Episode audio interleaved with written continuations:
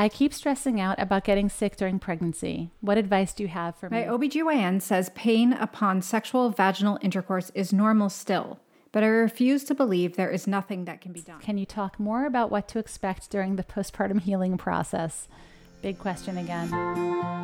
I'm Cynthia Overgard, owner of Hypnobirthing of Connecticut, childbirth advocate, and postpartum support specialist.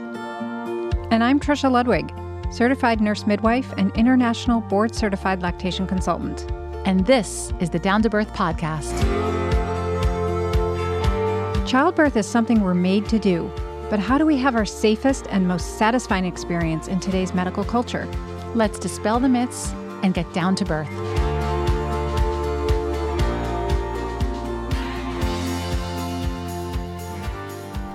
Hello everyone and welcome to another Q&A episode. Hi Trisha. Hi, Cynthia. It's good to see you. I wish we Good were in you. person again, but I know. here we are. I missed that. Didn't we get a lot through Instagram this month? we are getting a lot of questions through Instagram f- all the time. Sometimes we can answer them right there on Instagram, um, but when they are a little bit more involved, you get them in the Q and A. All right, so let's jump into the first one. Are you ready? I'm ready. I keep stressing out about getting sick during pregnancy. What advice do you have for me?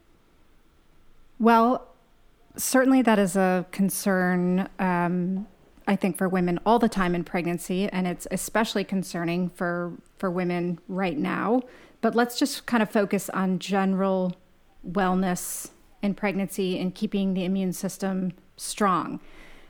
I guess I want to say first that we should come from the place of trusting that we already have very strong immune systems. And we sort of tend to think that when we're pregnant we're we're much more susceptible to um, getting sick or we're we're much more afraid of getting sick. And while there is a slight immunosuppression during pregnancy that is nature's way of protecting your body from rejecting your baby basically. So that's that is necessary. But that does not mean that you are suddenly at really high risk of getting sick everywhere you go. And i feel like that is often the fear that women walk around with. So it's really about just starting with the basics. I know this is going to sound very elementary but i can't say enough how important it is to just prioritize getting a good amount of sleep eating a well balanced and nutritionally dense diet, exercising or moving your body, even if it's just walking or yoga. Um, a, a little bit higher intensity cardio is excellent, but you absolutely need to move the body and staying hydrated. And then, if you are feeling like you're under a particularly high amount of stress, then incorporating um, activities that lower your stress, like relaxing baths, meditation. Again, walking can fall into that category. Yoga, any form of exercise, swimming, being in nature, um, simply spending time outside is really helpful for de stressing. So, those are like basics. If you're not taking care of those things, you can supplement all day long and it's not going to really do much for you. So, once you're taking care of those things, then there are definitely a number of nutritional supplements that can also be helpful in giving your immune system just that little extra boost if you are feeling a little weaker. Vitamin C is one of my favorites, and it's very safe, it's very effective, and you can feed it to your kids too. Vitamin D is another one that's really important and is particularly important if you live in the northern hemisphere and it is important for pregnant women because we all we do tend to run a bit deficient in vitamin D. So again, 2000 IUs a day is a great place to start if you if you've done your blood work and you know you're deficient, you can go up to 4000 to 6000 international units a day. And that that is definitely proven over and over to strengthen the immune system and help fight off infection. So there's something to take into consideration when it's winter versus summer if you're going outside. For sure. Yes? Yes, absolutely. A little bit of sun exposure um, helps your body convert vitamin D. That's the important part of, of the sun exposure. But most of us just don't get enough. Other things that are helpful um, if you are beginning to feel sick or somebody in your house is sick and you're trying to stave off a cold, echinacea is great. Um, ginger, garlic, Those are some of my favorites. Elderberry. Uh, elderberry, thank you. And I like to recommend a minimum of one whole lemon per day. And since you need to hydrate so well during pregnancy and even breastfeeding postpartum, just wake up in the morning. What I think is really nice and easy to do is fill a two liter pitcher of water and squeeze a whole lemon into it and just spend your morning drinking it before you start your day. Just cleanse your body in the morning and get all that lemon, which has all those micronutrients. It's alkalizing, which counters any acidic food you've been eating. It's just such a it's such a powerful way to keep the immune system very strong. Totally. It's one of those simple steps like getting good sleep that can really change the balance of how healthy your body is on a daily basis. Plus, it makes drinking water a little bit more enjoyable since a lot of people don't like plain water. Doesn't have enough of a taste? Uh, for me, it's no problem, but I definitely know people who are like, "Ew, funny. water, gross."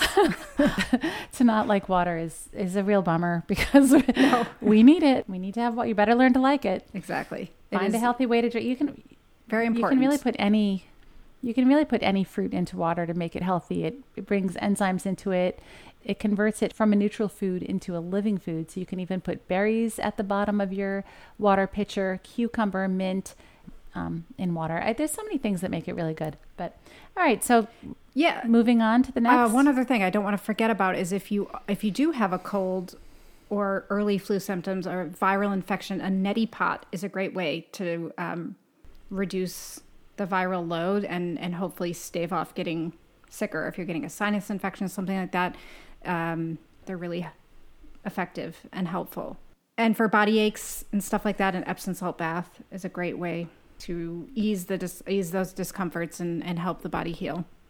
If and when you get sick during pregnancy, if you get a flu, a cold of any kind, a sinus infection, all that's happening to your baby is the collection of antibodies. So you might be feeling crummy, you might have a fever, you might be feeling really worried about the baby. Your baby is absolutely thriving and will definitely be born in a healthier state because of what you're enduring. So don't worry about the baby. Nature has this taken care of. Nature does not expect us to go nine months in pregnancy without ever getting anything. And it's actually boosting your baby's immune system when you do. So it's unfortunate for you to be uncomfortable, but picture just have very positive thoughts around your baby because it is definitely serving your baby. That, yeah, that? that's that's absolutely true. I mean, a lot of the fear women have about germ exposure in pregnancy is really just that a fear and it, whatever you have ever been exposed to in the past and whatever you are exposed to while you're pregnant new as you said your your baby is going to get passive immunity and that is a good thing all right why don't you read the next one? This one this next one actually came from a client of mine who emailed this to me. So let's talk about it because i'd love to get your take on it too. Okay. Hi cynthia. I'm hoping you can point me in the right direction. All has been great, and I'm super in love with my four month old baby, but my vagina is still healing. My OBGYN says pain upon sexual vaginal intercourse is normal still, but I refuse to believe there is nothing that can be done. Is this a question that you get often from women post childbirth? I think it is a problem due to scar tissue and tearing. So, this is a question I hear often, and Trisha, you do too, because we run the same postpartum support group together, and there is invariably a session in every six week period where women talk about their bodies, and someone is courageous enough to bring about the whole is this normal? Like, this still hurts. I'm freaked out about this. So, a lot of this is very normal, and we certainly hear about it all the time, but normal doesn't mean we have to tolerate something. The word pain is always some kind of red flag. I personally of the mindset that pain um, is not normal. And since you do mention having torn and having scar tissue, whether it's from a cesarean section for women or from tearing vaginally, scar tissue can cause complications. And it takes many months for scar tissue to finish forming and it can attach to healthy tissue.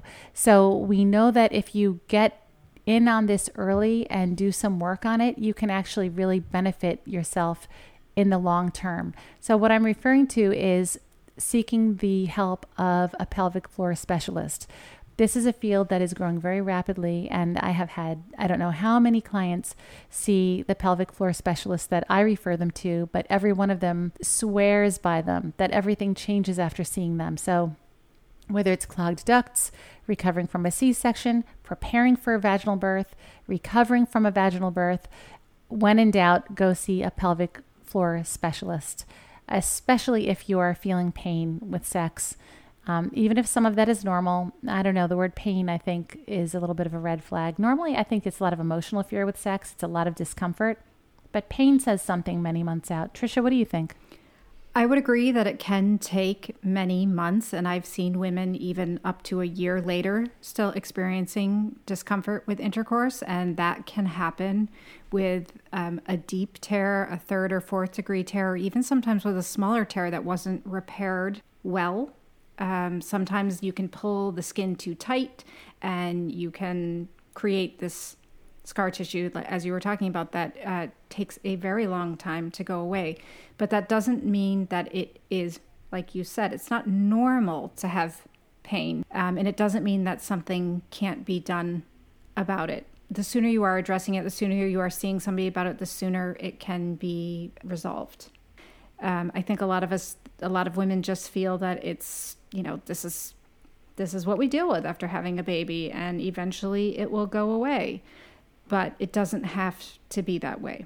And again, as you mentioned, there is a great amount of work being done in this field, and it's it's it's super exciting because it's very needed. And it pains me because you know, as you know, when one woman brings this up, it's a floodgate every time. It's like one issue that comes up where every woman has something to say when it comes to recovering or sex or body image, any kind of healing related to childbirth. There's just everyone has their stuff they're holding in. And the truth is that even women who are willing to bring it up to their providers, the response they're getting a lot of the time is, oh, that's just normal and it will go away. Yep.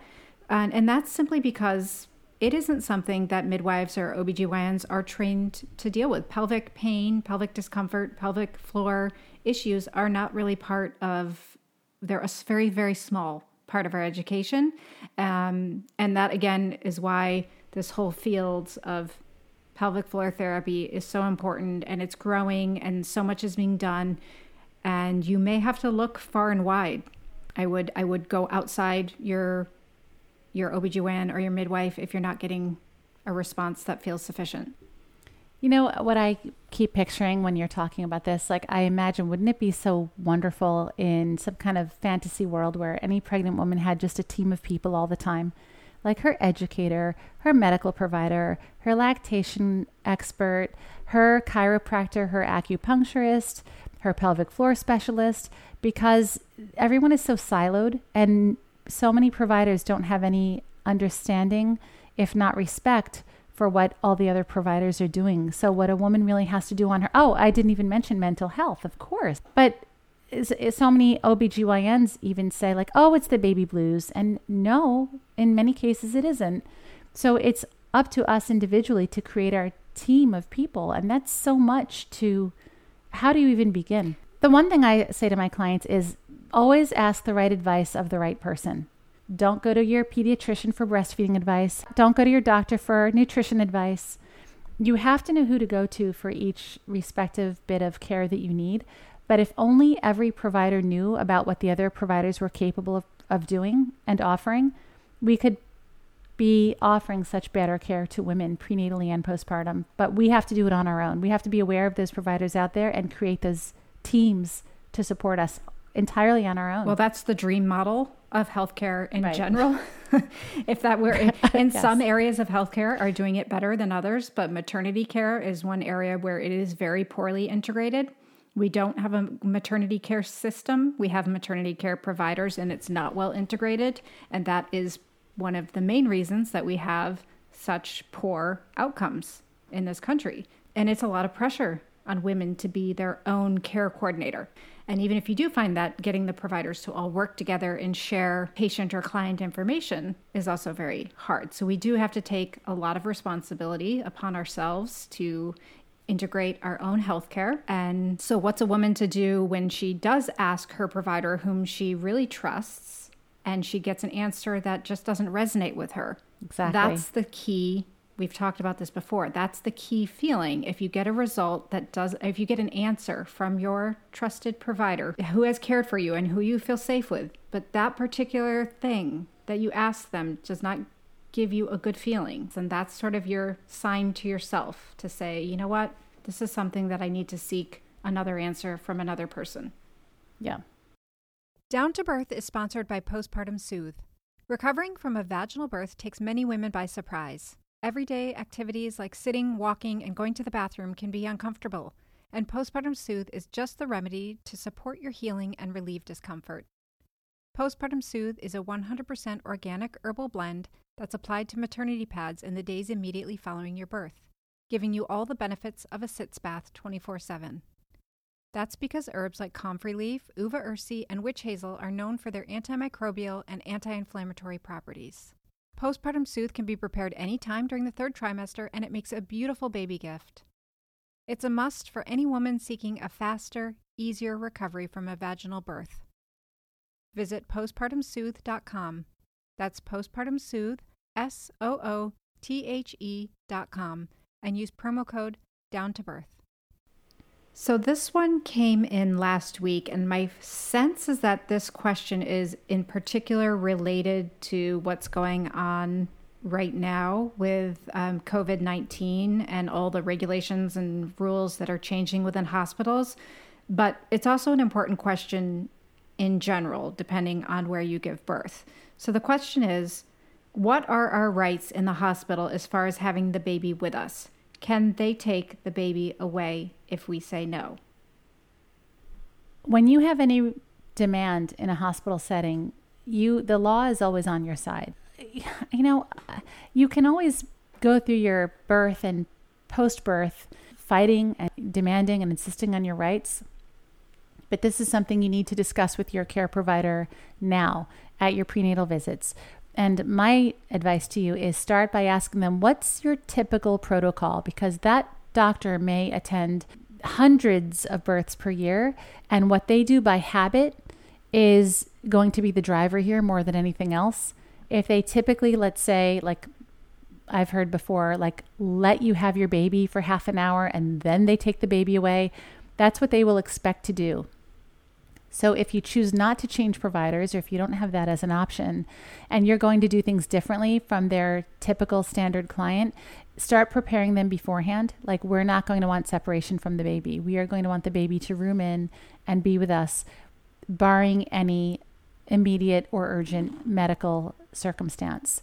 The research fully supports your baby staying with you. There's no research uh, in a normal birth to support your baby being taken away from you. I would even go so far as to say that if your birth isn't entirely normal, or if there is even a mild complication with the baby, not separating you and your baby is still even, it's actually more important. More important, yeah. yes, more important. But there are times a parent or parents have to let go and say, take the baby. You can do better with this baby than I can. But absolutely, if the baby has like a fever or needs some mild intervention, they're always safer and more likely to recover. Breathing difficulties skin on the mom. is a big one. Not babies uh, low blood sugar, but blood sugar that's not stabilizing or temperature that's not regulating properly. Keeping them on the mom. What about meconium in the lungs? What would you say about that one? Same well, it thing? depends on if they're having breathing difficulty or not. I mean, meconium in the lungs can create severe breathing difficulties or mild breathing difficulties. So, if a baby needs to be intubated or something, they're obviously going to have to be taken away.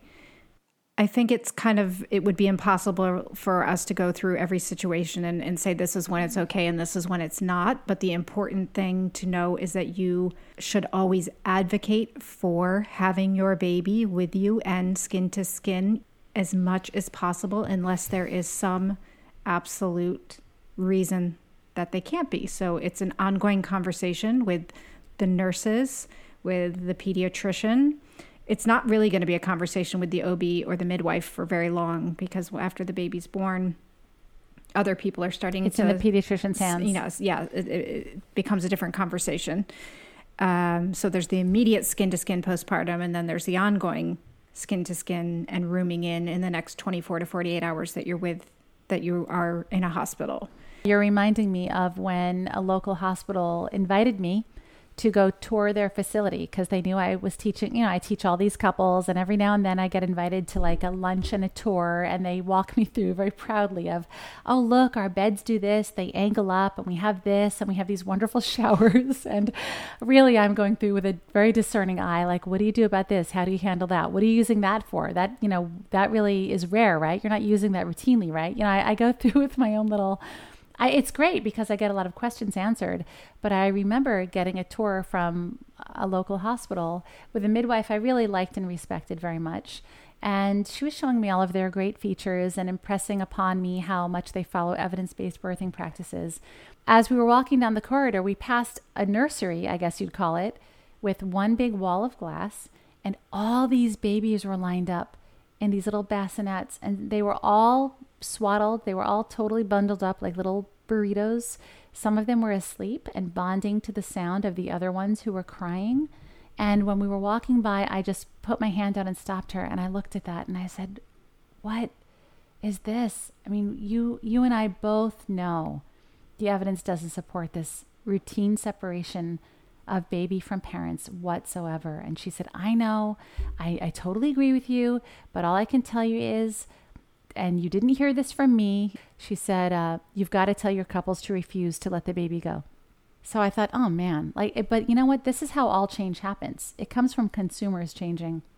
It really does. That's the only, unfortunately, that's the only way anything really improves. Any social movement, any improvement in healthcare, nutrition, the quality of our food, uh, so many human rights issues, it comes from us. It doesn't come from the top. And this is one, you could say, minor thing, I guess but people refusing. So now I've told this to the couples I work with, and I've had them report back to me that they refused. And what she shared with me was it's happening because she said, in her case, I can't speak obviously to all pediatricians in all hospitals. She said it's that the pediatricians don't want to deal with all the new parents. So they say, get all the babies into a room together, let us do our thing, go down the row, and get on with our day, rather than congratulating and then answering the questions of all the new parents. I don't know if that's typically the case or not, but it still is showing well, who's the priority here? The baby should be the priority, and then the parents after the baby. Like, what's best for the baby? Where does the baby belong? Not with the pediatrician. The pediatrician can go to the parents. So many things that happen in large institutions like hospitals are simply a result of practicality and and systems being put in place so they can effectively get through the volume of things that they need to do and babies being evaluated and bathed and monitored away from parents is is a perfect example of that. And actually the bathing of the baby is one of those things that is the that is typically the reason that mothers and babies get separated in the first place. And oftentimes it's the nurse simply saying, We just need to take the baby for 20 minutes to bathe the baby, and we'll bring your baby right back but then something comes up and they get distracted and hours go by and then you potentially have missed a breastfeed session or you know you are waiting to get your baby back and you can't. So now it's 3 hours later. Not that that happens every time but a simple solution to that is to say no to the baby bath. The baby bath is really not necessary at all. It's it seems rational like let's let's wash the baby. Oh sure. Like they they came out of my body let's wash them and the vernix will, can get washed off. Yes. So I think one of the reasons that people feel that they should bathe their baby is because they have they have come from a sterile environment, but they, you know, they have sometimes blood on their head or on their body, and that isn't something we necessarily instinctually want to see on our babies. But that's they also come covered in this beautiful vernix that is so helpful to their skin and necessary to their skin and protective to them. And we don't want to wipe that away. So I'm a huge proponent of skipping the baby bath. They don't need to be bathed for quite a while. It's one of the silliest things that that we do to intervene. It's it's just totally unnecessary. Oh, I did want to just mention too, because this question did come about um, in response to one of our posts about COVID 19 on Instagram. Um, that there, women are very afraid right now that they will be forced to be separated from their babies simply as a result of the COVID 19 situation and what if they are under investigation for COVID 19 or they're positive for COVID 19 or their partner's positive for COVID 19. And I think it's important to reiterate that the World Health Organization fully supports keeping mothers and babies together regardless of status. If you're not at risk of it, you certainly shouldn't have separation. But even if you are showing symptoms or positive, the recommendation is still to keep mothers and babies together, but use um, to use personal protective equipment when breastfeeding. All right. This question came in on Instagram, and it's simply this Can you talk more about what to expect during the postpartum healing process? Big question again. Ties a little bit to the earlier one. Well, I would say the first thing you can expect is to bleed for a long time. So, this is just assuming a normal birth. I'm not going to comment right now on cesarean section or stitches, but best case scenario typically is to expect to bleed for quite a while, up to six weeks. And you know, postpartum, going to the bathroom hurts because you can have all those micro abrasions, even if you didn't tear. So that can really hurt. It's really intimidating. So sometimes there's a lot of anxiety around just going to the bathroom. The thought of having intercourse again is absolutely inconceivable. Oh, yeah. Is that fair totally. to say? And you shouldn't be thinking about having sex again. For sure. Yeah. It's so sensitive. sensitive, mm-hmm. vulnerable, tender. And when women don't expect this, they sometimes think something is wrong, even when nothing at all is wrong. This is one reason we love postpartum soothe. And Trisha, you recommended postpartum soothe to me. But the benefits of these herbs are like they're antimicrobial, they constrict blood vessels, which can lessen bleeding. They and they just dermis. feel really good. As normal as it is to give birth vaginally, the body still does have an injury like response, and you have to treat it that way. So it is um, recommended that you keep ice packs or cooling uh, on the vagina for the first 24 to 48 hours, not longer than that. After that, you actually want to use warmth. The, the ice pads that we recommend with the postpartum soothe tincture is great, very helpful for the first 24 to 48 hours. And then after that, you're doing warm sitz baths or just washing yourself off with the warm water and the and the um, postpartum soothe tonic. And then after that, you you want the blood flow. You want blood to come because that's blood is bringing the nutrients of healing. Um, now this is this is we're talking not this totally different type of blood than we're talking about what's coming out of the uterus. That blood is actually an excellent indicator of your level of activity. So the more you bleed, the more that's an indicator of how active you are. If your bleeding increases, that is your body's way of telling you slow down. If your if your bleeding is slowing down, that's a positive sign that you are getting adequate rest and not doing not overexerting yourself. Most of the time, postpartum bleeding will cease by the 6 week mark. Some women will stop bleeding much earlier. You could stop bleeding as early as two weeks, three weeks. Again, if your bleeding slows down and then your bleeding picks back up again, that is your body's way of telling you that you have overexerted yourself and you need to take it easy. I cannot emphasize enough how important it is in the postpartum healing process to take advantage of the first 10 to 14 days after you have a baby to truly rest. That means you're in bed with your baby and doing absolutely nothing other than feeding, sleeping, eating, and going to the bathroom. It's like you feel better faster, but if you don't take care of yourself, the consequences of it can be worse, right? Because your uterus is, with every child, your uterus is more lax. It needs more rest to heal.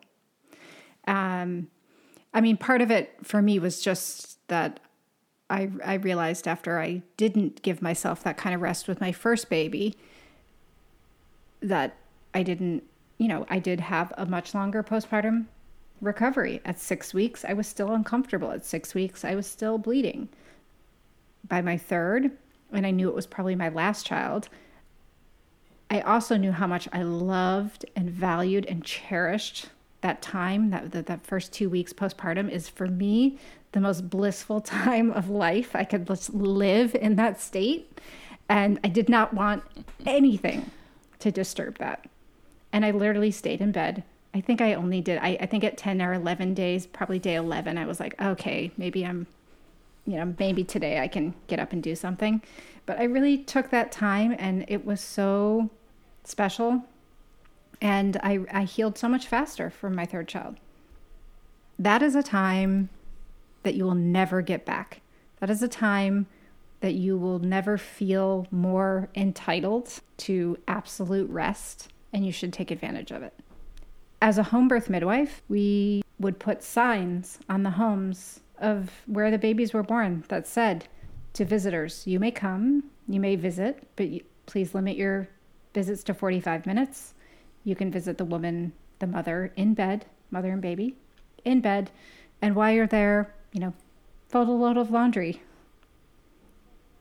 and you also need to be comfortable preparing your partner and all of your friends and community and family that you are in receiving mood. And you have to get comfortable with that because most of us are not at all comfortable being in receiving mood. Most of us want to jump up and host and offer food and drink and make other people comfortable. But it's really going to be unusually and ironically empowering to say, You just give to me for this little while.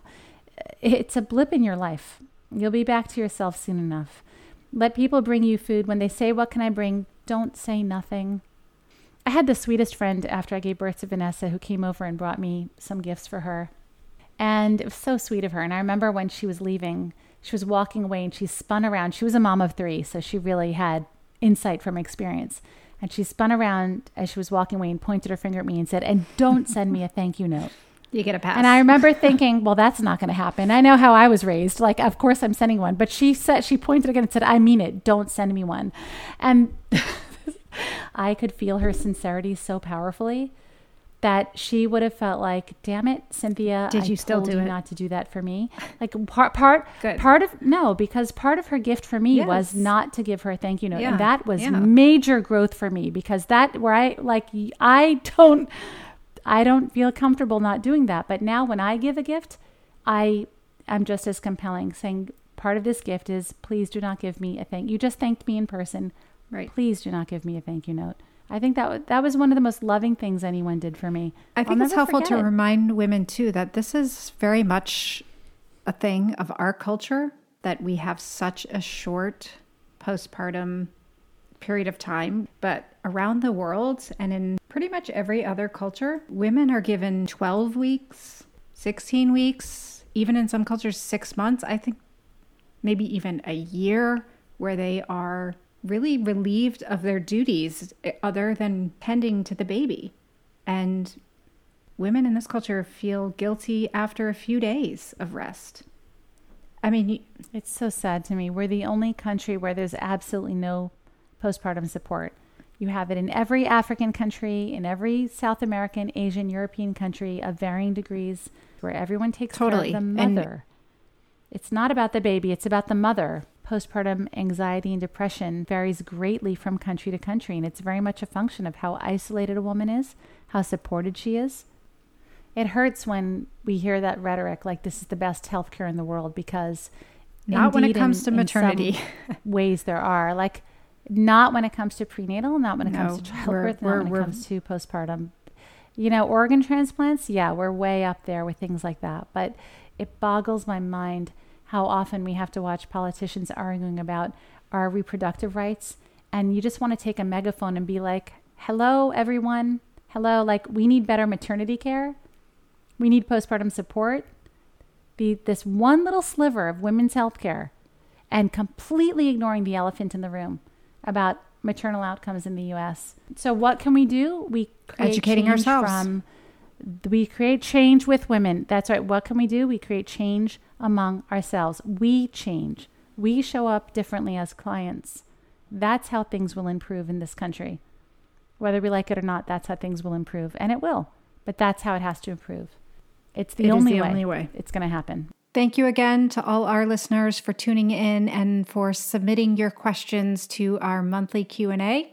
Oh, Cynthia, one more thing before we um, jump off this episode is we did get a question about recommendations for natural birth books and we have you and I have a plethora of recommendations for good books. So we decided that rather than just sort of run through a list of these on on the podcast on the episode that we're going to do uh, a nice Instagram post for you with all the books, the top books that we recommend. So be on the lookout for that coming up very soon. Actually, by the time you hear this episode, it will already be there on the page so you can go back and look for it. You can follow us at Down to Birth Show on Instagram, and if you tag us, we'll tag you back. You can also follow our monthly newsletter by texting Down to Birth, one word, to the number 22828. And remember, you can also call in by dialing 802 Get Down. We look forward to our next episode with you next week. See you then. If you enjoyed our podcast, please take a moment to leave us a review on Apple Podcasts and share a favorite episode or two. You can follow us on Instagram and Twitter at Down to Birth Show or contact us and review show notes at downtobirthshow.com. Please remember this information is made available to you for educational and informational purposes only. It is in no way a substitute for medical advice. For our full disclaimer, visit downtobirthshow.com slash disclaimer. Thanks for tuning in, and as always, hear everyone and listen to yourself.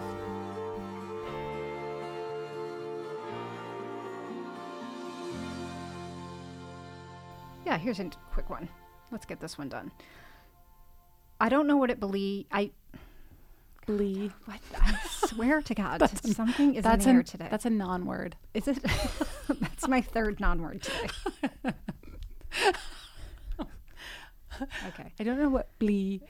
Okay. The stars are not aligning today. No, they are. Everything is perfect and as is it should be. Delete these Perfectly as your um